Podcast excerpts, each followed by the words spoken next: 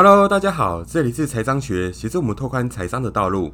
今天是市场周报的单元，一起回顾与了解本周可能会发生的事情。那上礼拜最大的事件应该是川普支持者反对选举的结果。那在国会大厦呢内外掀起一个比较大型的暴动。那支持者呢也闯入国会示威抗议后，那国会也紧急进入封锁的状态。那也听说有传出有人员伤亡啦。那我也希望说那边会一切平平安安。那民主党全面执政的蓝色浪潮应该有机会成真了。华尔街对于更多的财政刺激措施的前景是感到乐观，所以美债的殖利率一直在往上走。上周五呢，Twitter 他有提到他想要永久的封锁川普的账号。我认为这个举动是非常的有问题。那么德国的总理梅克尔他也在昨天批评这一次的作为，他认为。美国国会应该要制定的是管理言论自由的规则，而不是交给私营的科技公司。先前呢，川普有提到，他就有层次多次评级《通讯端正法》第两百三十条的内容。这则推文遭到推特标记没有根据，并提醒读者要去查证。那么，川普呢是针对这一次的一个举动表达不满。认为这是干预大选，并且去扼杀言论自由的一个作为。那么，《通讯端正法》第两百三十条到底在写什么？它其实是在保护大型科技公司的一个豁免权。该项保护伞呢，能让社群平台无需为第三方使用者主张的贴文内容去负一些法律责任。上周呢，Facebook 它也宣布要将冻结川普总统的账号，至少要到拜登总统就任之前。大家还记得 Facebook 前阵子有面临到反垄断的调查吗？我觉得这些措施跟他们担心反垄断调查的进度都有些的关系。有鉴于最近的这些事件发生，我觉得预计国会可能会针对社交媒体内容会制定新的立法，但要注意的是，新法将会为社交媒体企业提供更好的指导方针和更少的不确定性。所以其实方向是比较偏向是良性的，而不是单单是反垄断。有关于疫情的部分，上周呢，美国制药大厂辉瑞呢，那它有针对于最近的变种病毒提出了一些关键的一些报告。他们认为现在的疫苗都是可以抵挡部分的变种病毒。那么辉瑞也会在第二季前准备配发一亿剂的疫苗，那预计让五千万人做施打。尽管辉瑞它已经在加速赶工了，那依照目前的疫苗供给仍然有限，那官员还是预测要让美国民众全面接种的话，还需要数个月的时间以上。再来是一月八号上周五的非农指数报告，那就报告内容显示，十二月的非农就业人数减少十四万人，为去年四月以来首度减少，远低于市场预期。那么失业率维持六点七个 percent 不变。也根据非农报告显示，二零二零年全年就业人数减少共九百三十七万人，创下一九三九年以来最高纪录，并超过二零零八年还有二零零九年金融海啸爆发后的总和。从去年最严重的状况来看，非农呢已经收复约一千两百三十万个工作职缺了。那受疫情冲击最严重的休闲呢，还有餐饮业。在各州政府重启部分限制措施后，其实恶化情况是没有改善的。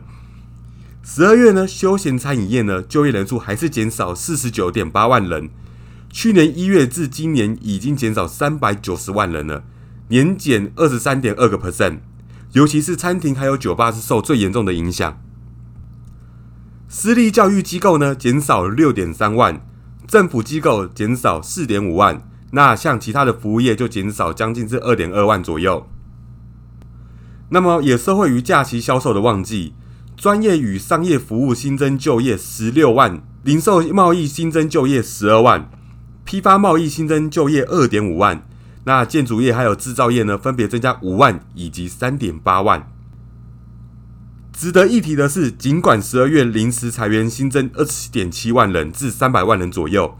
但是永久性的失业实际上是减少将近三十五万人，来到了三百四十万人的水准。对于目前现在就业市场的疲软呢，那市场其实也不太在意，因为美股呢在上周五的时候全线开高，那也持续突破新高水平。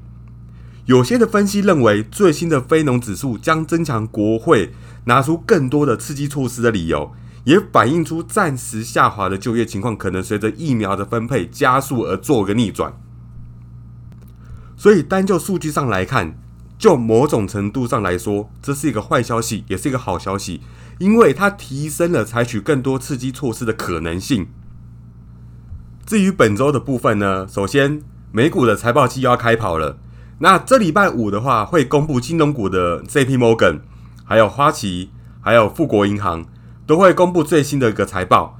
大家还记得我上次有提到，银行呢，他们已经通过了全线压力测试之后，都有一个不错的涨幅。目前金融业是属于比较偏向是价值股的部分，所以如果想要在这时候做投放的话，可以在礼拜五之前做布局，我相信表现都不会太差。第四季度呢，基本面表现最好的板块分别是金融、还有医疗保健、还有消费必需品、还有公共事业。这些呢，都是一般人说的典型的防御类股。那么预计医疗保健的这一块呢，收入还有销售增额应该会有十三点七个 percent，还有五点五个 percent。那公共事业板块呢，那它的销售呢，应该会增加九点五个 percent，但是利润的话，可能会有小幅的下跌。本周呢，还有费德主席鲍威尔他的发表谈话，我觉得要关注的是他这一次的货币政策，还有他 Q E 的方向。那我觉得在今年他会给出一些看法，因为他这一次会搭配到我们的财政部长耶伦，那两个应该会针对于纾困方案多做一些文章。在去年十二月的利率会议上呢，鲍威尔他仍然对美国的经济是保持更谨慎的态度。那么鲍威尔当时也表示了，虽然美国经济活动和就业已经在慢慢的复苏，但是仍然远低于疫情爆发前的水准。美国的经济复苏很大的程度会取决于疫情的控制与否。那最后是欧佩的能源展望报告。前阵子的话，如果大家有买一些能源类股的话，那我相信都赚了不少。那我觉得这一次的能源报告应该只是在重申强调他们宣布减产的目标油价。以及统数，所以内容的话，之前跟之前的一个减产协定应该都不会差别太多。从去年春天开始呢，那美股的涨势就不由基本面来推动，而是由后疫情时代的商机去定价。那资金面呢，就是由美国政府还有费的美联储联手扶持经济而推出的超级货币宽松政策去做推动。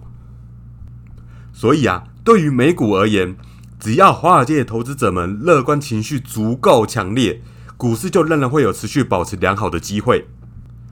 这个呢，就像上周五非常糟糕的非农就业指数报告一样，第四季度的财报呢，不管如何都无法支持 S M P 五百指数十二趴的涨幅。其实说实在，充其量也不过是造成好坏参半的一个局面。过去几个月的时间，投资者一直在往前看，也不在乎眼下发生什么事情。所以啊，只要本季度的业绩不会像前几个季度这么糟糕就好了。